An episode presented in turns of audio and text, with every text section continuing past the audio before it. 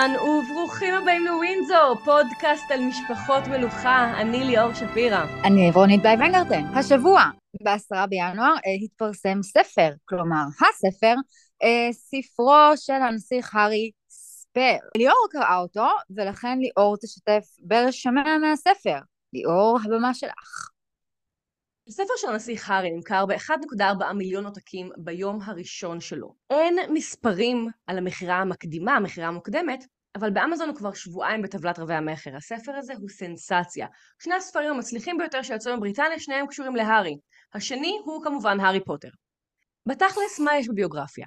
מי שמחפש לכלוך וריבים, שיצפה בריאיון אצל אופרה, בריאיון ב-60 דקות, בסדרה בנטפליקס, בריאיונות אחרים, הכל שם חבל על הזמן שלכם.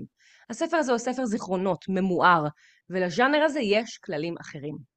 אני שומעת ביקורות על הספר שמתייחסות לזה שהוא נסיך, גדל בארמון, באושר עצום ושהוא מעז לבכות. יש לי שני דברים להגיד על זה. הראשון, על הכריכה כתוב שזה מאת הנסיך הארי. It's in the name.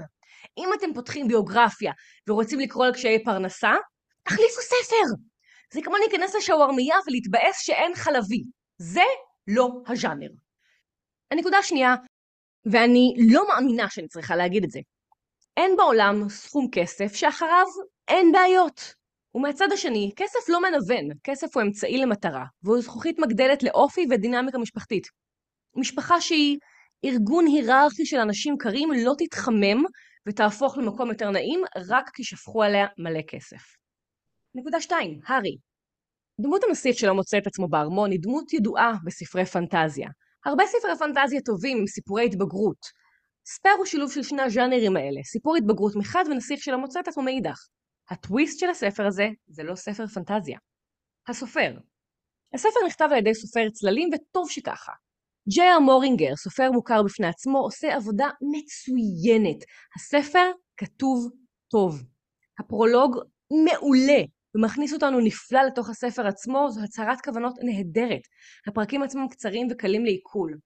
מדי פעם הוא מגיש את הפאנץ' שהוא המסקנה של הפרק באופן שהוא קצת לעוס והאמת שזה בסדר כי כשמאבדים הרבה מידע וקוראים בבת, בבת אחת כלומר עושים בינג' על ספר הרבה מהדברים הולכים לאיבוד. סגירת חשבונות זה לא נשמע הספר הזה כמו סגירת חשבונות בוטה. אולי כי אני ישראלית ואצלי מה שלא נאמר במפורש לא נחשב. בבריטניה אולי זה נחשב מאוד מאוד בוטה. אבל בספר יש המון אהבה לאבא שלו, הערצה לסבא שלו, המון אהבה לצד מורכבות ואכזבה עם אח שלו. אימא שלו, כמו שלא יפתיע את כל מי ששמע אותי ואת רונית בפרקים הקודמים, היא קדושה ודמות חד פעמית. הצהובונים הם כמובן הנבלים הגדולים והארי פוגש אותם שוב ושוב ושוב, והם ממררים לו את החיים. איתם הוא סוגר חשבון באופן שגם ישראלים כמוני, אנשים שאין להם סאבטקסט, יבינו. אבל לאוזן לא בריטית, הספר הזה מכיל לצד הרבה מאוד כאב, המון אהבה. המלכודת הגדולה של אוטוביוגרפיות כז'אנר הוא חוסר מודעות עצמית. כל כך הרבה ביוגרפיות של בכירים ובכירים מטעם עצמם, אפשר לראות את זה בעיקר אצל גנרלים, מלאים ביזמתי, עשיתי, הובלתי, שעמום מוחלט, טפיחה על השכם בלתי נגמרת. פחדתי שגם הספר הזה יהיה ככה, שזה יהיה ספר שבו הארי משבח את עצמו וטופח לעצמו על השכם בזמן שכולם רעים ועושים לו. זה לא המצב, ולשמחתי, הארי לא מציג את עצמו באור מחמיא כל כך כל הזמן. יכול להיות שזאת עבודה של הסופר, יכול להיות שזאת עבודה של הפסיכולוג שלו, אבל בספר הזה יש הרבה מאוד כנות עצמית. מהסיפור ברור שהארי היה ילד חרדתי, ואז מתבגר חרדתי וזועם. הוא מספר על ההומור שלו שעזר לו להתחבר עם אנשים ממש ככלי עבודה, הוא מספר על המון חוויות לא נעימות שהיו לו. יש שם גם הרבה ביקורת עצמית, אומללות ושנאה עצמית. סביב הסיפורים שלו על הקמת המשפחה של וויליאם וקייט הוא מספר על הבדידות והרווקות שלו, וכל מה שאת רוצה זה כבר להגיע אליו, והם חיו באושר ואושר שצפוי לנו בהמשך הספר. בין ארבע המיומנויות בשפה, דיבור, קריאה, כתיבה והאזנה, קריאה הוא הכי קשה לי עם אנגלית, והספר עוד לא תורגם לעברית. גרסת האודיו היא פתרון מדהים. ויש לגרסה הזו גם בונוס מדהים. הארי מקריא את הספר בעצמו בקול שלו. אז מקשיבה לסיפור בקול של הארי, זה הופך את הקול להרבה יותר קרוב והרבה יותר מוחשי. ומי מאיתנו לא יכולה להקשיב שעות לשיחה רגועה של גבר עם קול עמוק ומבטא בריטי. עוד בונוס של זה זה המבטאים. הארי במבטא סקוטי שאומר נילד, ני, או מספר על בחור האירי שהיה איתו באפגניסטן, נותן לך איזשהו פיל יפה לספר וזה גם די גורם לחייך. סבבה, אז זו הביקורת שלך, אבל בתכלס מה כתוב בספר? מה, על מה הוא מדבר? הוא מדבר על כל החוויות שלו מבערך דקה לפני שאימא שלו מתה ועד לעצם היום הזה. הוא מספר על עצמו בתור ילד חרדתי ומתבגר זועם ורווק אומלל והיחסים שלו המשפחה שלו, כמו שאמרתי קודם, הוא מעריץ את סבתא וסבא שלו והוא משוגע על אימא שלו ואבא שלו, יש הרבה מאוד רגעים של כנות ושל כאב שם. הוא מדבר קצת מאוד על אח שלו, יש שם לא מעט מהחברים. החלק השני של הספר, חלק גדול מאוד ממנו מוקדש לשירות שלו בצבא, כי זה חלק מאוד משמעותי בחוויה של הארי. זו הגרסה שלו לכל האוטוביוגרפיות והראיונות והדברים שקראנו ולא קראנו עליו. זה ממש לראות את העולם דרך העיניים שלו למשך בערך 30 השנים מאז שאימא שלו נהרגה ועד עצם היום הזה. וזאת חוויה, סליחה על הקלישאתיות, מאלפת ופוקחת עיניים. מעניין. לא ציפיתי. באמת לא ציפיתי. כן, גם אני, כן, כן, גם אני ממש ממש הופתעתי לטובה, אני ציפיתי להרבה פחות, ואני אגיד עוד משהו בנוגע לספר הזה, אם כבר. יהיה לי ממש עצוב כשהספר הזה יסתיים. כבר כמה שנים שאני מעבירה לא מעט שעות עם הארי ועם הארי ומייגן. אני כבר קשורה אליהם רגשית, זה כמו לקרוא ספר ואת... את בהתחלה בסדר בסך הכל עם הדמויות. אבל כשאת מסיימת את הסדרה, את ממש נקשרת אליהם רגשית. את מניחה את זה ויהיה לך נורא עצוב.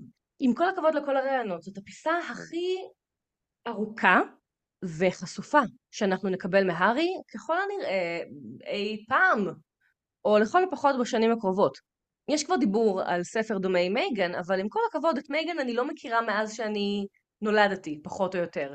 היא לא במאחור של התודעה שלי. אז הספר הזה מיועד קודם כל לאנשים שמתעניינים. אם אתם מקשיבים לפודקאסט הזה, סיכוי טוב שגם אתם הקהל.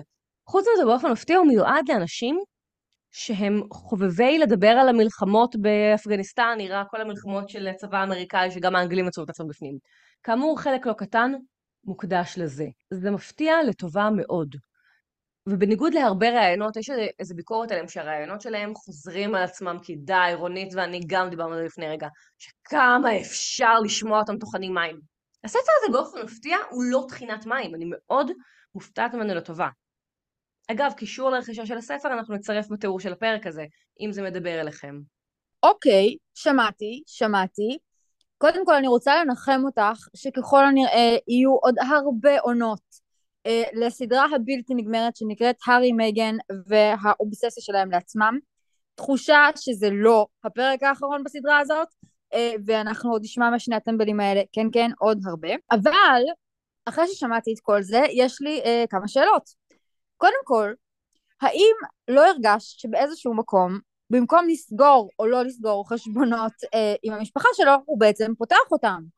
כי ברגע שהוא מתחיל להוציא דברים כמו אבא קמילה, וכן רצינו שהם יתחתנו ולא רצינו שהם יתחתנו, זה חשבון חדש לצורך העניין, שלדעתי יהיה חשבון שיהיה מאוד מאוד קשה ליישב. כן ולא, כי להכל יש קונטקסט. את כל הדברים האלה התקשורת מאוד מאוד מוציאה מהקשר. הוא אומר שהם לא רצו שהם יתחתנו, אבל מרגע שהם התחתנו הוא שמח בשבילם, שלאבא שלו טוב. ברגע שהוא עובר לדבר על הרגשות שלו, ככל הנראה יותר קל להזדהות עם זה. איך יקבלו את זה בארמון? כנראה שלא יקבלו את זה יפה. אבל אני קוראת את הספר הזה כמו שאני, ואני קוראת אותו עם הרבה מאוד חמלה לכל הנפשות הפועלות. לא בטוח שהנפשות הפועלות אכן ירגישו שחומלים עליהם באותה צורה. אוקיי, השאלה הבאה שלי. אה, האם את לא מרגישה שהוא יוצא מעט צבוע? שוב, כי אנחנו כל כך שומעים על הצהובונים וכמה הם ממררים את חייו ואת חיי מגן וכמה הם מתעללים בו מאז שהוא נולד ובהרבה מאוד מהתיאורים בספר הוא פשוט זורק ליטרלי את אחיו גיסתו והילדים שלהם מתחת הגלגלים של אותם צהובונים ונותן להם מלא חומר לדבר עליו. למעט תקרית התחפושת הנאצי עוד לא הגעתי למקום כזה בספר וגם התקרית של החייל הנאצי שהייתה תקשורת, שהתקשורת אה, אהבה מאוד לדבר עליה, הארי לוקח עליה אחריות. כלומר, הוא, הוא לא אומר, וויליאם וקייט אמרו לי. הוא אומר, הייתה מסיבת תחפושות. אני לא אוהב מסיבות תחפושות. באתי עם שתי אפשרויות אחרי הרבה מאוד התלבטויות כי לא מצאתי מה ללבוש. וזה היה או לא זוכרת מה, או חייל נאצי. וויליאם וקייט אמרו חייל נאצי יהיה מאוד מצחיק. כולם יחשבו שזה קורע מצחוק. אז הלכתי על חייל נאצי. אכן טעות, אני מאוד מצטער על זה. זה לא וויליאם וקייט גרמו לי כמו שמציירים את זה. זה לא זה היה רעיון שלהם כמו שמספרים את הסיפור הזה. זה ממש, יש פה קונטקסט הרבה יותר רחב. יותר מזה, הפרק שבו מדובר על החייל הנאצי זו הפעם הראשונה שהארי מדבר על קייט בספר שלו, והוא מתאר אותה באור מאוד מחמיא, שהוא מאוד אוהב אותה ושהם צוחקים ביחד, הוא share a good laugh כלשונו, ושהוא לא יכול לחכות שיום אחד תהיה לו בת זוג, שגם הוא share a good laugh with them, ושקייט עושה טוב לוויליאם ושהוא מאוד אוהב אותה כמו אחות. בתוך הקונטקסט המלא של הפרק, הסיפור הזה הוא הרבה פחות חמור מאיך שמספרים עליו. קיבלתי, קיבלתי, לא מרכך את דעתי על שני הדבילים האלה, אבל אה, שוב, קיבלתי. אבל שום דבר שאני אגיד לא ירכך את דעתך על שני הדבילים האלה, רונית. שום דבר בעולם לא ירכך את דעתי על שני הדבילים האלה, אני חושבת שהם פשוט באמת דבילים. אה, אבל השאלה האחרונה שלי נוגעת דווקא לכמות התיאורים בספר שלו שהם נכנסים לגדר ה-TMI, כלומר לרמת ה... אני לא רוצה לדעת את זה, זה לא מעניין אותי, זה לא מעניין אף קורא, וזה כנראה לא מעניין אף אחד חוץ מאת עצמך ובת הזוג שלך, וזה מאוד מטריד אותי. אני מאוד מאוד מוטרדת מהדבר הזה, כי אני באמת חושבת שיש את החוויה שלך, ואז אני יכולה לקבל שכתבת ממואר, ואני יכולה לקבל שאתה כן או לא פותח חזית עם המשפחה שלך, במקום פשוט ללכת איתם לטיפול. אני לא מצליחה להבין למה אני צריכה לדעת אם אתה נימול. לא מצליחה להבין. כן. פה אני מסכימה איתך. כלומר, אני לא מסכימה איתך שזה מעניין רק אותו ואת מייגן. זה לא המצב ככל הנראה. אבל גם אני חושבת שיש קטעים שהייתי מוותרת עליהם. מצד שני, כאנשים בוגרים וסוברנים, אנחנו יכולים לעשות, שימי לב, העבר קדימה, או, שימי לב, לדפדף קדימה. יש דברים שאכן כדאי שלא היו נכתבים, מצד שני בעולם של משחקי הכיף, כמה עמודים על איבר המין שלו, זה משהו שהציבור יכול לעמוד בו, יש כאלה שאפילו אל תגלה לאף אחד ככל הנראה ייהנו מהתיאורים האלה. מי שלא לעיניו ולרוחו, מוזמן לעבור קדימה, כולנו מבוגרים בבית הזה. כן, ושוב אני שואלת, ושוב אני חוזרת לזה, האם זה לא הדבר שבגינו יבואו כל הצהובונים וימשיכו לרוץ אחריו? אז עוד פעם, מה המטרה באמת אני שואלת, מה המטרה של תיאור כזה בתוך ממואר, כשברור לך שחלק מהמלחמה, מלחמת החורמה שלך, היא מול התקשורת. כאילו אתה שם אותך, אתה שם את עצמך ואת אח שלך בנקודה שבה אתה מפרט כנראה את הדבר הכי אינטימי. עכשיו מילא אתה רוצה לפרט אותו על עצמך, למה, למה, גם, גם וויליאם אשם? יש לי כאן בעיה שהיא אינהרנטית. כי ברור לי שזה מסוג הדברים שנועדו למשוך קוראים ונועדו להאדרת הספר ולמלא מלא כסף. סבבה. That being said, אתה פשוט, זאת אומרת, זה, זה לראות לעצמך ברגל, כי זו רמת אינטימיות מטורפת, ועכשיו רק ירדפו אותך עוד יותר, אז מה עשינו? אני לא מסכימה איתך. אני לא חושבת שיש משהו שהארי יכול לעשות שיגרום לצהובנים לרדוף אחריו פחות. בהקשר הזה, זה קצת האשמת הקורבן. זה כמו מישהי שסובלת הרבה מאוד משריקות והטרדות, ואומרים לה, אז למה את הולכת עם המחשוף הזה? די. זה לא שיש משהו שהיא יכולה לעשות כדי לא לגרום לזה לקרות. אז אם כבר, בהקשר הזה הארי מאוד הבן של אימא שלו. אם כבר, own it. הוא יכתוב מה ש... סליחה, בזין. אני משערת שזה מה שהוא יעשה. עוד נקודה בהקשר הזה. גם אימא של הארי הנסיכה דיאנה, היה לה את העניין הזה עם התקשורת. שמצד אחד הם רדפו אותה והמללו אותה ולא נתנו לה פרטיות ובסופו של דבר היו חלק מאוד אקטיבי במוות שלה. מצד שני גם לה היו קטעים שהיא אמרה אוקיי אני יכולה לנסות לתת לכם את מה שאתם רוצים בתנאים שלי. יכול להיות שהארי מנסה לשחק את המשחק הזה. לא את ולא אני חיות ברמת האינטנסיביות והחשיפה הזאת ובהקשר הזה אין לי אלא אמפתיה. ואני שוב, כרגיל, אגלגל עיניים. תודה רבה שהקשבתם לנו, זה היה פרק בונוס קצר ומיוחד על ספייר, איך היה הספר. הפרק הבא באיזה ראשי מסבורח יהיה על הארי ומייגן, הסיפור שלהם, בקול שלהם. אנחנו מקוות לשחרר אותו בימים הקרובים. המייל שלנו הוא windsor.podcast@gmail.com אנחנו זמינות בכל אפליקציות ההסכתים הקרובות למקום מגוריכם. השבוע גם סוף סוף אפשר למצוא אותנו בגוגל פודקאסט. תודה רבה רבה, רונית. תודה ליאור. להתראות. ביי.